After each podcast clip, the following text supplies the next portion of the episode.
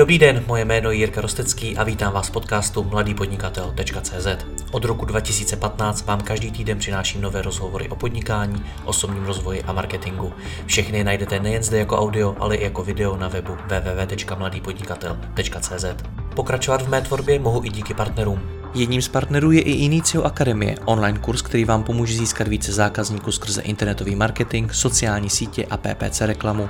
Vyzkoušela ji již více než tisícovka českých a slovenských podnikatelů. Přidejte se mezi ně a vstupte do Inicio Akademie.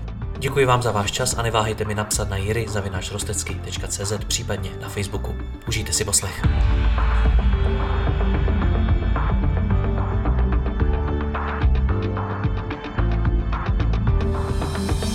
Dobrý den, protože nás sleduje mnoho uživatelů WordPressu, na kterém provozují vše od blogů, magazínů, firmních webů, ale třeba i e-shopů. Budeme se v dnešním rozhovoru věnovat právě jemu. Společně s vývojářem Jakubem Kadeřávkem probereme, jaké existují typy dodavatelů WordPressu a na co si koho najmout.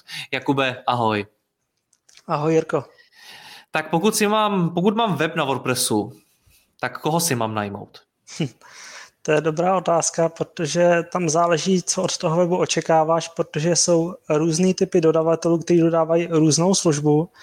Vždycky se to jmenuje WordPress něco, ale záleží na tom, co vlastně ty očekáváš jako odběratel nebo jako klient, protože je spousta typů firm, který někdo třeba začíná a chce si je něco vyzkoušet a mít nějaký blok a nechce do toho dávat velký peníze nebo udělat nějaký, nějaký minimální produkt, který může prezentovat dál a někdo je už zase třeba stabilní firma, která už má nějakou historii a potřebuje se nějak dál rozvíjet a je pro ní klíčový, aby ten web při tom redesignu dobře dopadl, aby vlastně o to, co do teďka budovali, aby o to nepřišli. Takže podle toho bych se rozhodoval, jakého dodavatele chtít a co v něj vlastně očekávat, nebo jaký typ řešení chtít. Říká, že existuje víc typů dodavatelů, tak jaké typy to jsou? A asi začnu tím úplně nejběžnějším, co si myslím, co se pohybuje v českém rybníčku. A to jsou lidi, kteří vlastně pracují s WordPressem jen přes jeho nastavování s tím, že vezmou nějakou ať už placenou nebo neplacenou šablonu, která má nějaké svoje nastavení jako fonty, barvy a tak dále, co se dá vlastně nastavit a vezmou jen to, co vlastně ta šablona nabízí a to na ten web vlastně tomu uživateli naklikají, takže třeba s ním i ten klient vybírá ten vzhled z nějakého tržiště, třeba jako Demforest a vlastně udělají podle toho ten web. Takže to je takový jako nejčastější typ dodavatele, který se podle mě v tomhle tom vyskytuje. Myslím si, že hlavní jako nevýhodou v tom je, že to může být vlastně člověk, který je v úzovkách s tím WordPressem o lekci dál než ty že se tomu věnuje víkend a už může říct, dělám weby na WordPressu, ale podle toho to častokrát vypadá, takže to je asi takový zhruba první typ. Jestli to mám nějak rozvízt dál. Jak poznám, že je ten člověk kvalitní? Když říká, že se to někdo může naučit přes víkend, tak jak mám poznat, jestli má ty znalosti skutečně hlubší? Uh, ono jde o to, že podle mě si myslím, že je dobrý vyzkoušet uh, obecně, když hledám nějakého dodavatele, tak uh, nedívat se jenom na reference, co má na webu, ale podívat se i na jejich relevantnost, protože to je podle mě obecně důležitý, když se tam vystaví nějaký logo, nebo tak něco, tak nemůžu si vyzna, dát logo třeba, já nevím, Alzi nebo CZC nebo nějakýho Škody auto, ale otázka, co, co pro ně ten člověk dělal. Jestli jim dělal nějakou mikrostránku, kterou potřebovali mít týden, nebo jim si dělal hlavní web. V tom je častokrát to rozdíl, takže za mě je důležité ověření reference, vzít telefon a zavolat tomu konkrétnímu odběrateli a říct, hele, jste v referencích tady tohle projektu, tohle do, do, do, dodavatele, jak jste s ním byli spokojení, dodržel, co slíbil, natahoval to, ať už finančně nebo tak, takže tohoto si myslím, že se týká jakéhokoliv výběru dodavatele, aby ten člověk si vybral, tak je dobrý ovlat a ty ty klienty a ideálně i třeba jeho kolegy, který může v rámci webu třeba prezentovat a zeptat se, tenhle ten člověk uh, vás doporučuje, nebo vy ho doporučujete, jak jste s ním spokojený, protože to doporučení od těch kolegů podle mě má tu vyšší hodnotu, že vlastně oni vidí i dál vlastně do té práce, že to není jen o tom, že by byl někdo milej, ale zároveň to udělal špatně a vidí, jestli tu práci reálně dělá řemeslně správně, protože stejně tak vám milá servírka může donést jako šílený oběd, tak stejně tak prostě milý dodavatel webu má může dodat prostě špatný web. A vy to nepoznáte, protože jste like. Do jídla je to jednodušší. Ten typ uh, mm, dodavatele, který můžeme říkat naklikávač, protože v podstatě to naklikává v tom rozhraní WordPressu, mm-hmm. tak je podle mě i přesto vhodný pro spoustu projektů. Tak pro koho primárně? Já, jak jsem říkal, podle mě člověk, který má nějaký základní požadavky, nebo třeba začíná, nebo to potřebuje třeba hodně rychle, když potřebuji projekt pustit přes víkend, tak nemůžu řešit jestli potřebuju grafika, jestli potřebuju kódara, programátora a naopak, když potřebuji něco třeba vyzkoušet nebo začínám, nebo naopak, když vlastně nechci do toho investovat moc peněz. Jo, tyhle ty lidi jsou většinou, že to zvládnou relativně rychle, relativně levně, ale častokrát bývá to, že nemají ty znalosti tak hluboký, protože potom se už vlastně posunou v té dodavatelské práci někam v úzovkách vejš. A to není to o tom, že bych to chtěl hejtovat, jo, protože si myslím, že každý prostě je jako na nějaký úrovni a je důležitý, že prostě může být jako tenhle ten dodavatel solidní, dobrý a udělat tu práci skvěle jo, jen jako ne, nevidím na tom nic špatného, jen prostě ty další, další vlastně typy, o kterých se třeba budeme bavit, tak dodají dodaj tu věc nějakým způsobem jako složitější a tudíž náročnější nějak na ty znalosti. Takže pokud chci už náročnější projekt, tak koho si mám poptat, kdo je ten další typ? Mm-hmm. Další typ, dejme tomu, funguje dost podobně v tom, že vezme taky hotovou šablonu a už je schopný tam něco do toho dodělat vlastního. Takže když ty přijdeš, řekneš, tady jsem si vybral tu, tu šablonu, ale tady těch pár věcí mě chybí nebo naopak přebývá a potřebuje odstranit, tak tenhle ten člověk už je nějak v základě znalý programování a kódu nebo spíš kódování a dokáže tu věc změnit, přebarvit a upravit i nad rámec co vlastně ta prefabrikovaná šablona umí. A zá, zá, zároveň vychází vlastně ze stejného ze stejného zadání a ze stejného, ze stejného vlastně backgroundu, jako z toho, že vezme něco, co už je hotové a jen to nějak ohne ke své ke svý potřebě. U tohle z toho typu dodavatelů mi přijde, že je dost často těžký ho trefit správně, mm-hmm. že velmi často mám nějaký projekt, kde by mi stačil takovýhle člověk, ale já už na něj poptám někoho, kdo je mnohem dál a tím pádem je i mnohem dražší a podobně. Jak mám poznat tenhle ten typ dodavatele?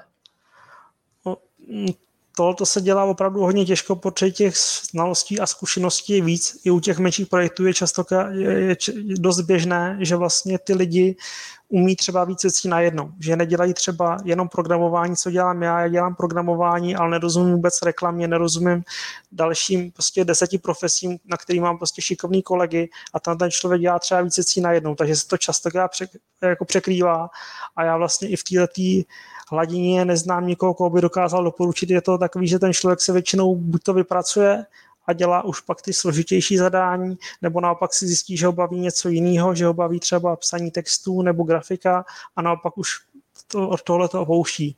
Takže v této hladině si myslím, že je relativně málo lidí, kteří vlastně mají mezi sebou nějakou přechodnou fázi a buď to už to byli v té první skupině, kde vlastně to je naklikávali a snaží se to upravovat, ale ještě nejsou v té další, kdyby už dělali všechno třeba na míru. Takže tomu na tom to je těžký rozlišit. Jaká je další úroveň? další úroveň už vlastně funguje na docela jiném principu a je to o tom, že už ten člověk z té pozice se říká koder, a už dělá to, že ty s grafikem nejdřív nebo s UXákem ideálně vychází z nějakého výzkumu, ale výstupem pro toho kódera je to, že vlastně ty dodáš nějaký grafický podklady, které jsou někde namalované v nějakém grafickém programu, třeba ve Photoshopu nebo ve Sketchi a z té připravené grafiky děláš jedna ku jedna kopii vlastně to webu, že začínáš ty jako programátor nebo kóder s prázdným listem papíru a máš přesný zadání, co to má a nemá umět. Vysvětlíme jako lajkovi, jaký je rozdíl mezi kodérem a programátorem. Uh, kóder koduje a programátor programuje. Co to znamená pro lajka? Já, to byla odpověď úplně přesná, ale úplně k ničemu. Já ale, vím. Ale, ale to e, vlastně znamená to, že kóder dělá to, co vlastně ty vidíš, by se dalo zjednodušeně říct, co, co vidíš na webu, ale pokud člověk potřebuje už nějaké třeba napojení externích nebo interních systémů, dejme tomu, že Eh, řeším třeba na nějakých projektech, že načítám seznam poboček z nějakého interního systému a naopak třeba kontaktní formulář už chodí do nějakého interního systému, nebo je to napojený na víc systémů navíc, nebo na třeba API třetích stran, jako třeba napojení na, na seznam poboček od Google. To mám třeba taky na jednom pro, projektu, že vlastně stavu z interní databáze seznam adres těch poboček napáruju to na Google data a vykreslím mapu vlastně přes Google Maps, ale zároveň ten člověk to vidí v tom webu a není to žádný vložený kód, ale je to vlastně naprogramovaný na míru pro toho klienta, takže tyhle ty věci řeší už programátor a ne kóder z pravidla. Jsou i kódeři, kteří tohoto zvládají, ale je to zase takový, že se to nedá přesně narvat do té škatulky, většinou tam jsou nějaké přesahy, že se to nedá přesně určit. Protože potom já jsem vlastně taky s tím způsobem kóder i programátor a dělám obě ty profese. Hmm. Ono u, podle mě je u WordPressu docela těžký předem odhadnout, na co potřebuješ kodera, kdy už potřebuješ programátora, protože WordPress nabízí spoustu pluginů, spoustu doplňků, který už fungují a stačí je de facto nainstalovat a koder třeba může, nevím, nastylovat nebo může nějakým způsobem jako designově upravit. Jak mám k tohle tomu jako člověk, který tomu tolik nerozumí, přistoupit? Tam je otázka, za mě je vždycky důležitá otázka, jak moc to člověk potřebuje upravovat. Protože pokud vlastně vezmu nějaký hotový plugin, tak on má nějaké své nastavení, které jsou z pravidla kompatibilní a tam to není problém nastavit. Ale v okamžiku, když ten plugin potřebuju nějakým způsobem ohýbat, tak už je to náročnější v tom, že a teď na potřebu toho programátora, když to ohne ten kóder, tak pak bývá často problém v aktualizacích, nebo třeba ty verze, ty verze toho pluginu jsou takové, že se dělají drobné úpravy a pak jednou třeba za půl roku, za rok, za dva vyjde jako nějaká hlavní verze, která ten plugin se překope a ty tam můžeš mít prostě úpravy za desítky hodin prostě práce toho kódera a najednou o to přijdeš, protože ten člověk to předělal a není, nezůstal kamen na kameni. Takže v tomto případě, pokud si řeknu, mám tady nějaký vzhled a chci, aby to přesně vypadalo tak, jak to, měl, jak to mám navržené, chci, aby to byla přesně ta funkcionalita, tak bych si objednal kódera. Pokud si řeknu, potřebuju tady nějaký kalendář akcí a vlastně se smířím s tím, že to nemá vzhled toho webu a že to tam je vidět, že to tam je nějakým způsobem nalepené, a nechci to nějak rozvíjet dál, nebo jako relativně minimálně, tak v tom případě bych tohoto svěřil i kóderovi, ale tohleto je vždycky relativně, jako je to důležitý rozhodnout na začátku, protože ať už se člověk vydá jednou cestou nebo druhou, tak o tom přechod z jedný na druhý vlastně začínání od začátku, častokrát ještě komplikovaný tím, aby se tam vlastně ty data domigrovaly buď to z jednoho nebo druhého řešení, protože to bývá častokrát jako nejsložitější část té realizace že se ty data musí nějakým způsobem spasovat do sebe. Hmm. Jak mám ideálně spolupracovat s kodérem, tak abych mu dodával všechno, co potřebuje, abych pro něj byl prostě dobrý klient? Mm-hmm. Já si myslím, že tohle je důležité zejména, aby byl schopný vykomunikovat ten kóder, protože on by měl být schopný říct, potřebuji takovéhle zadání, tohleto zadání často taky dělám, řeknu, hele, tohoto je nedodělané a já prostě tohoto dělat nebudu, protože tady je moc neznámých a potřebujeme si to nejdřív specifikovat. A třeba když někdo řekne, jo, tak tady to máme a tohle to ještě domyslíme, tak já řeknu, ne, to domyslíme teď, protože na tom závisí spousta dalších jako konsekvencí, který ten člověk nedohlídne, ale pro mě jsou důležitý, takže v zásadě bych si bral člověka, který jako se dokáže v, v tomhletom mm, tomhle tomu orientovat, ale co se týká vlastně toho zadání, tak si myslím, že je důležitý napsat, aby byl jasný ten vzhled a pak ta funkcionalita, že třeba napíšeš, tady jsou tři články a jsou to třeba články z rubriky oblíbené. Tady je dalších pět článků, které se střídají náhodně a jsou z rubriky novinky. Tady je, tohle je prostě třeba načítání novinek z úplně jiného webu jo, protože ono to vizuálně vypadá všechno stejně, ale pro toho programátora nebo kódera je to, je to vlastně něco jiného, takže je důležitý vlastně podle mě projít s ním celý, ten, celý tento zadání a říct si tohleto je tohleto, tohleto je tohleto, pokud to není sepsaný, aby on věděl, co, co se po něm chce. A mm, myslím si, že je důležitý, aby ten člověk, jako obě strany si řekli, tohleto je k tomuhle, tohleto je k tomuhle a z tohohle důvodu, aby ten člověk nejen věděl, takhle to má fungovat, ale ideálně i proč to takhle má fungovat, jaký tam jsou důvody, protože častokrát ten programátor nebo kóder uh, může mít jako zbytečně jako brutální představy o tom, co je potřeba. A jak jsem mluvil o tom webu, který jsem řešil takhle s těma pobočkama, tak řekli, tak mě třeba ten klient řekl, mně stačí, když si to aktualizuje jednou za den, protože to se prakticky nemění, tak aby tam byla nějaká frekvence a nemuseli jsme to řešit ručně, tak to děláme jednou za, no, jednou za den noc a je to v pořádku. Pak jsou klienti, kteří řeknou, ne, tohle potřebujeme, aby odešlo do deseti vteřin.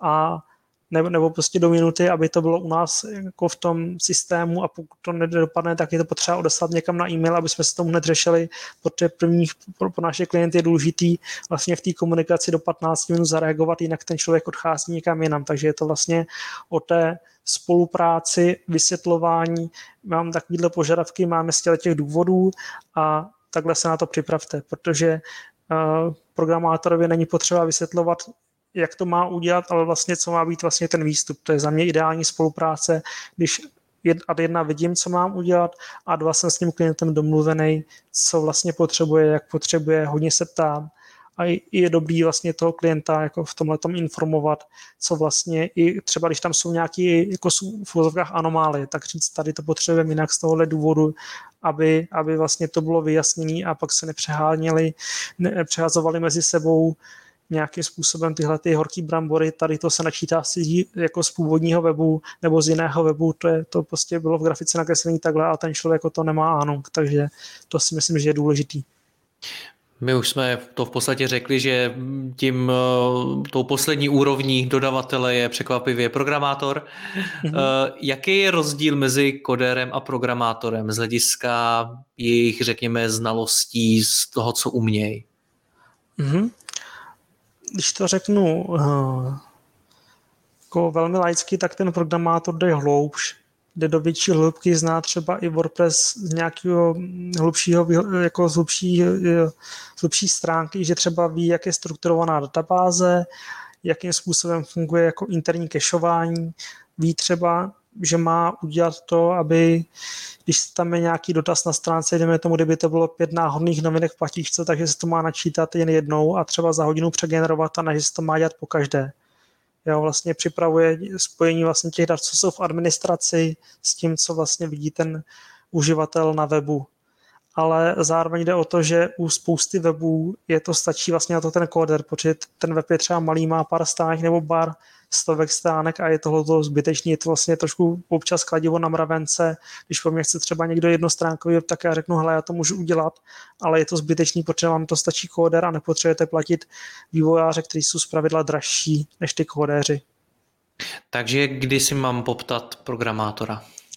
Uh, jak jsem říkal, buď to, když potřebuješ napojit nějaký, nějaký externí systém a ne, není na to plugin, protože je to třeba tvůj vlastní systém, nebo když potřebuješ, eh, máš třeba web a už výkonově je třeba pomalý a ty potřebuješ zjistit proč a je to pomalý třeba v administraci. Není to jen, není to jen o tom, že tam je vlastně moc věcí eh, na frontendu, ale třeba ty administraci, která měla být sama o sobě relativně rychlá, nebo se načítá, dejme tomu, do vteřiny, maximálně do dvou, ale když se administrace načítá třeba pět vteřin, tak je tam problém jako v tom, že, uh, že už tam vlastně jako nějaká, nějakým způsobem namáhaná databáze, nebo je tam moc věcí, které tam třeba nemají co dělat, nebo jsou tam použité pluginy, které nejsou optimalizované, takže tohle to třeba řeší programátor, když potřebuješ třeba plugin na míru nebo naopak zjistit, který plugin třeba moc eh, bere ten eh, čas jako, nebo spíš ne procesorový čas, de facto vlastně výkon serveru.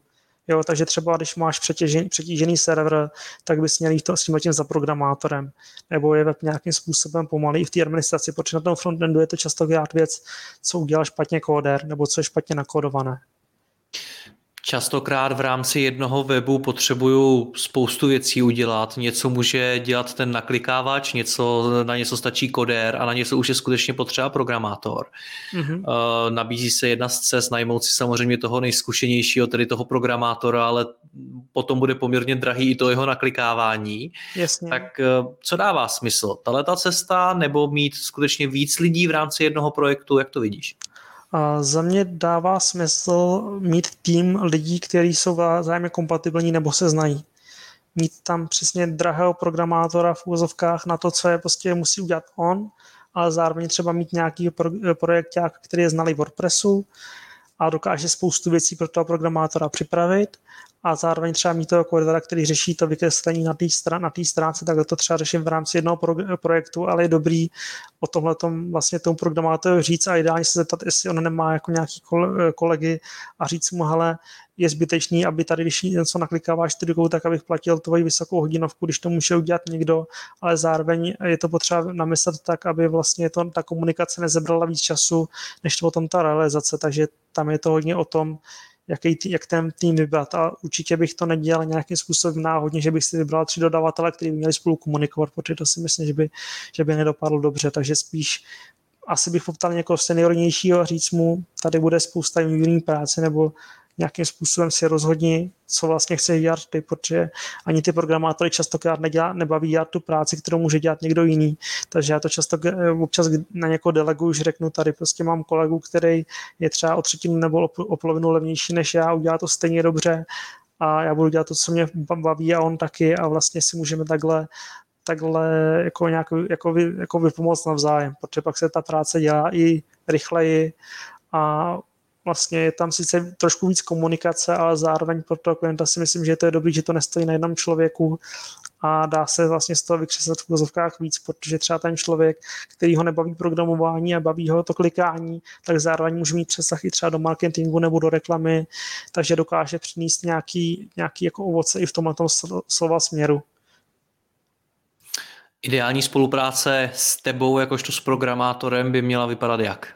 Ehm, ideálně za mě, pro mě je vždycky strašně důležitý, jaký ten projekt vůbec je, protože já třeba odmítám projekty, které mě nejpřejdou smysluplný, nebo když to jsou s pomenutím jako nějaké věci, které jsou prostě z mého pohledu neetický, nebo prostě nějaký, nějakým způsobem, takže aby ten projekt byl sám o sobě smysluplný. To je pro mě strašně důležité, abych si řekl, jo, tohle to přináší lidem nějakou hodnotu a toho chce být součástí. To je pro mě úplně první krok, než se vůbec s tím člověkem začnu bavit. Uh, potom pro mě je asi ideální spolupráce, když ten člověk chce být v partnerském vztahu.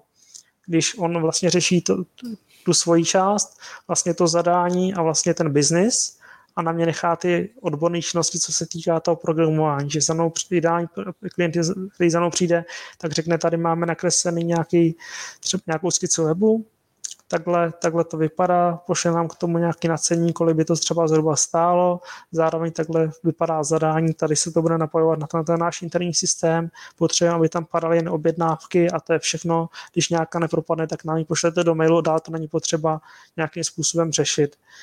Jo, takže takhle zhruba. A potom vlastně fungování i v rámci toho, že člověk buď to chce spolupracovat se mnou jako s člověkem na volné noze a ví, že já nemůžu, že mě nemůže prostě volat v 10 večer nebo v 5 ráno. Jo, podle toho bych si vybíral i mezi agenturou nebo nějakou větší firmou a mezi člověkem na volné noze. Zase na druhou stranu já se snažím ty weby dělat celkem, uh, uh, celkem robustně, aby mě ty klienti nemuseli volat, protože jsou samozřejmě v 10 večer, protože jsou samozřejmě důvody, když ten web nejde, tak ten klient samozřejmě mě může volat v 10, v 11, ale slovy klasika to se stává maximálně jednou za x let, takže, takže to, to mě nevadí samozřejmě a je to validní, ale je potřeba, aby ten, ta druhá strana věděla, vlastně, že mám taky jako nějaký limity a že ten projekt pro mě není třeba důležitější než moje rodina.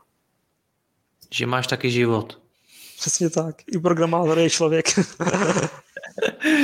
Pro zajímavost, je, jaký je život programátora? Jak to probíhá?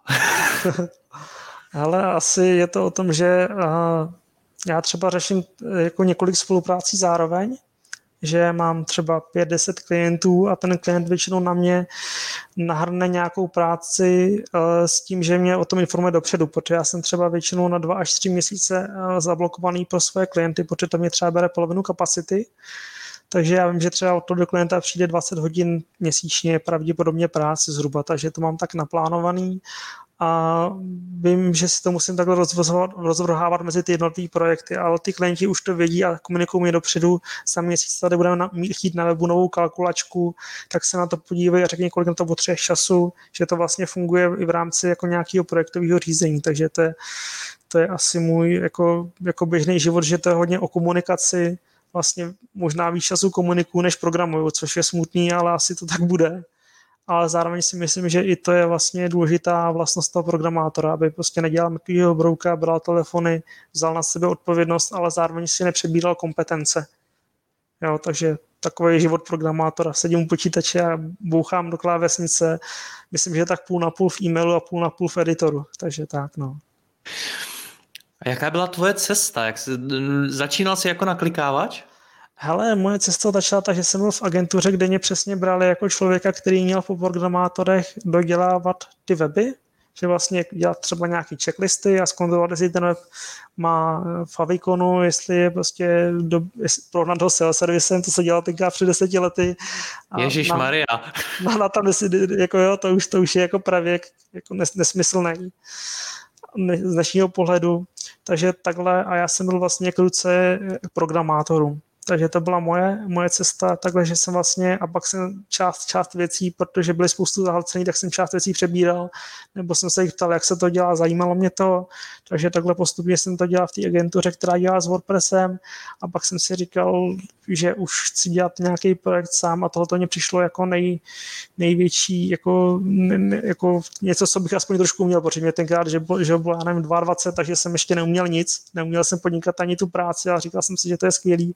Jsem tenkrát strašně obdivoval Lukáše Pítru, který byl můj kolega v té agentuře, tak jsem si říkal, super, to je prostě paráda, budu, budu brát velký prachy a budu hejtit na internetu, to byl jako takový můj mindset, a, ale jako potom jsem vlastně prožil jako několik letý držkopát, jako než se to začalo, než to, než to začalo jako, jako podnikání fungovat a než to dostalo nějakou štábní kulturu, kulturu, než jsem se to vlastně naučil. Takže postupně začínal se, já jsem vlastně nikdy nedělal úplně klikače, to jsem dělal asi ze začátku, ale protože mě tam vadily ty omezení toho, tak jsem začal relativně brzo programovat a vlastně kódovat a postupně jsem se vlastně vypracoval až na programátora, že jsem postupně dělal větší projekty a že tím, že jsem neměl tu profesi, tak jsem častokrát ty projekty e, dotoval svým časem. Takže já jsem to vlastně vždycky bral jako příležitost tomu, že ty klienti mě říkali, tohle je blbě, tohle je blbě, tohle je blbě, tak jsem to prostě pořád opravoval, pořád opravoval, pořád opravoval, až, až sice jsem si vydělal jako na slanou vodu, ale tím tím jsem se prostě vypracoval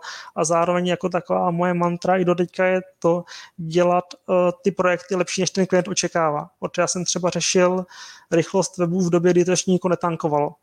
A pak vlastně za mnou přišel první klient, který řekl, hele, prostě já jsem si procházel reference klientů a ty weby, které prostě jako, který se načítali nad vteřinu, tak jsem vlastně uzavíral rovnou. Takže takhle jsem přišel jako k nějakým velkým klientům, že už to tyhle ty lidi jako uh, začali, začali to zajímat, až vlastně, když jsem tam měl už jako nějakou dobu za sebou. Jo? Takže vlastně pořád jako moje mantra je jako dodávat jako lepší službu, než ten klient očekává, protože věřím tomu, že se to prostě vrátí a že jsou ty klienti spokojení.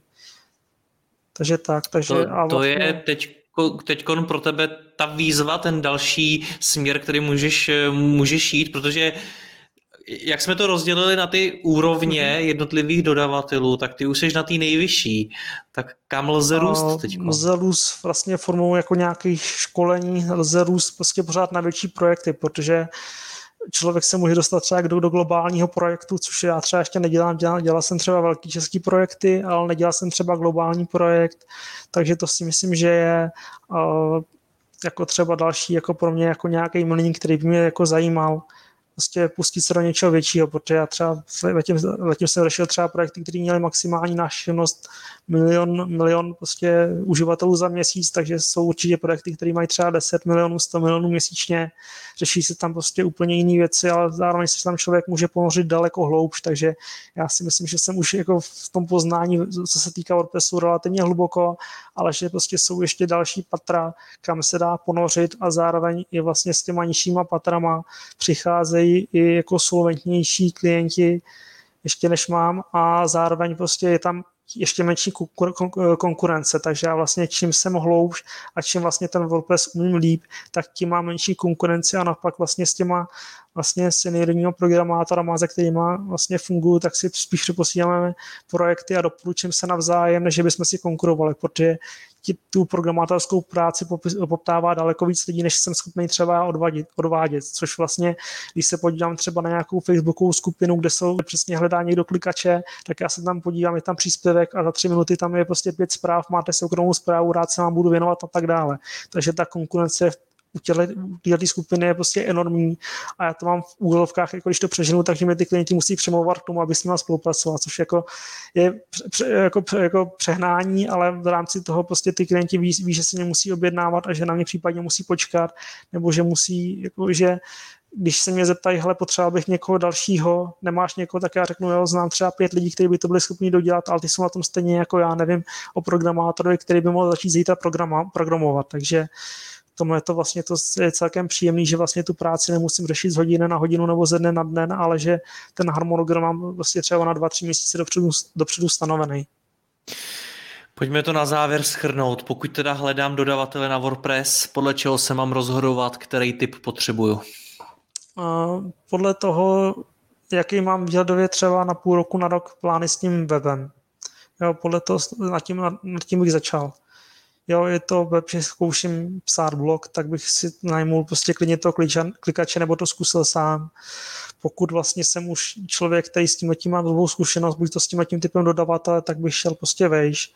Zároveň prostě pokud mám velké ambice, mám na to čas, protože třeba já ty weby, které dělám, tak většinou když, když se začne kreslit, nebo ten klient řekne potřebu web a tím, že je vypublikovaný, tak to bývají většinou dva měsíce až třeba půl roku. I třeba teďka jeden projekt řeším už dva roky, jo, takže to jsou zase jiný typy lidí, takže i podle toho, kolik to mám času a energie, nebo vlastně potřebuje nějakou vizitku, kde by byl, byl dejme tomu malá hospodna někde na vsi a potřebuji tam mít ten jídelák a otvírací dobu, tak jako jdu jasně po klikačovi. Nemá smysl to prostě dávat někomu, kdo za to bude chtít hodně peněz. Takže tak, no. Jakube, děkuji ti za rozhovor, ať se ti daří. Ahoj. Čau.